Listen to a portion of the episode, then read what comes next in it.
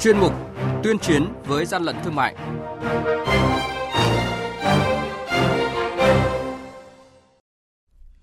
Thưa quý vị và các bạn, Cục Quản lý Thị trường Lai Châu phát hiện hơn 2 tạ nội tạng châu bò bốc mùi hôi thối. Sơn La phát hiện nhà phân phối hàng tiêu dùng tẩy xóa thời gian sử dụng đối với sản phẩm. Còn tại Hà Nội, phát hiện cơ sở kinh doanh hàng nghìn giày dép nhái nhãn hiệu nổi tiếng. Và bây giờ là những thông tin chi tiết. Nhật ký quản lý thị trường, những điểm nóng.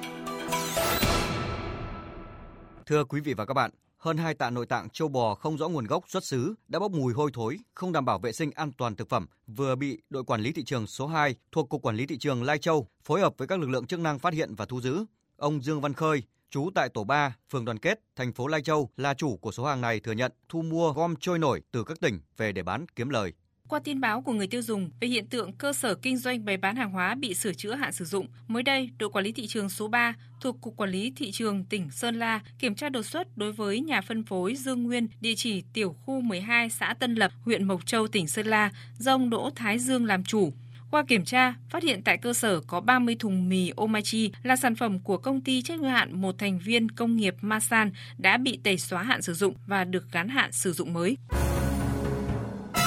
Hàng nhái, hàng giả, hậu quả khôn lường.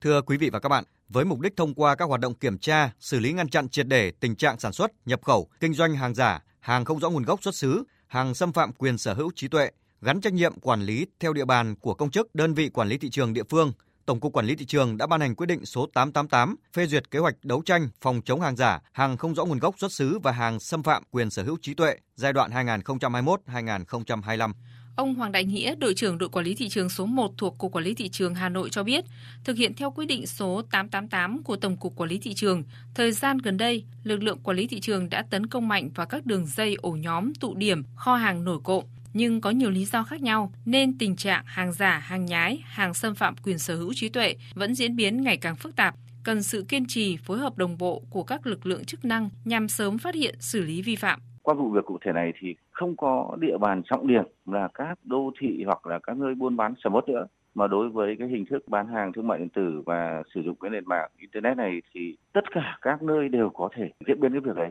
với sự tiếp sức với sự tiếp tay của các cơ quan chuyển phát. Đối với những hàng lậu hàng giả thế này thì đều được tung hoành hết. Theo ông Trần Hữu Linh, Tổng cục trưởng Tổng cục Quản lý thị trường, quyết định 888 đề ra kế hoạch dài hơi với mục tiêu cụ thể cho từng năm trong đó, năm nay, phấn đấu 100% các siêu thị, trung tâm thương mại tại các thành phố lớn trên cả nước sẽ được tập trung kiểm tra kiểm soát trên cơ sở ứng dụng công nghệ thông tin và quản lý. Gần đây chúng tôi cũng đã xây dựng xong và vận hành cái hệ thống xử phạt vi phạm hành chính trên mạng. Tức là ở đây nhưng mà chúng tôi có thể biết được diễn biến kiểm tra xử phạt trên toàn quốc. Ví dụ từng thời điểm cơ sở kinh doanh nào bị phạt, cán bộ nào ra quyết định xử phạt, hành vi là gì, xử phạt bao nhiêu tiền, và cái thông tin này thì trao đổi chia sẻ trong lực lượng dự báo cảnh báo ở trong nội bộ lực lượng thì rất là tốt trong việc ngăn chặn phòng ngừa hành vi gian lận thương mại Thế rồi chúng tôi cũng sẽ à, ứng dụng công nghệ vào trong công tác quản lý địa bàn. Tất cả các cơ sở kinh doanh thì sẽ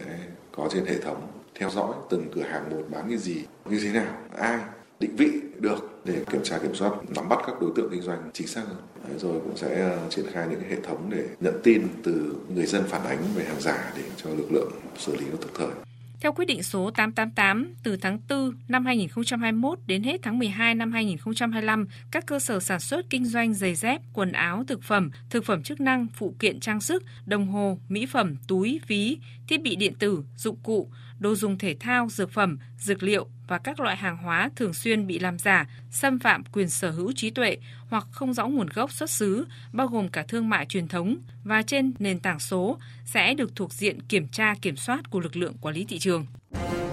Quý vị và các bạn đang nghe chuyên mục Tuyên chiến với gian lận thương mại. Hãy nhớ số điện thoại đường dây nóng của chuyên mục là 038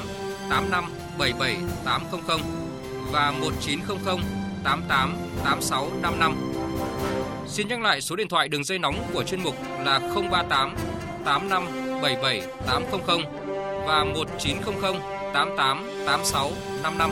Cơ quan chức năng sẽ tiếp nhận ý kiến phản ánh, kiến nghị, tin báo của tổ chức cá nhân liên quan đến gian lận thương mại, hàng giả, hàng nhái, tuyên chiến với gian lận thương mại, phát sóng thứ ba, thứ năm và thứ sáu hàng tuần.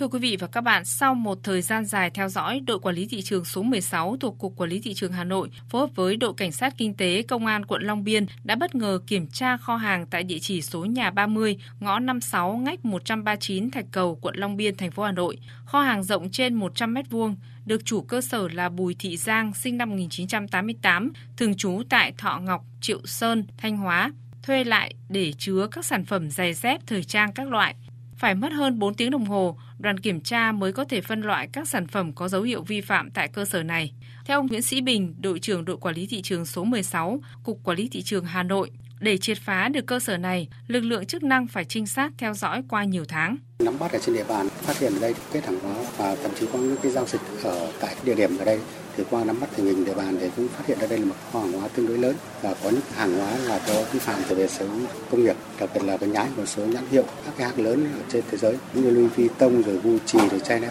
và số lượng thì cũng tương đối nhiều. Làm việc với đoàn kiểm tra, chủ cơ sở không xuất trình được các loại giấy tờ chứng minh nguồn gốc hợp pháp của hàng hóa, đồng thời khai nhận nhập hàng từ một nguồn không quen biết trên mạng xã hội để về kinh doanh kiếm lời.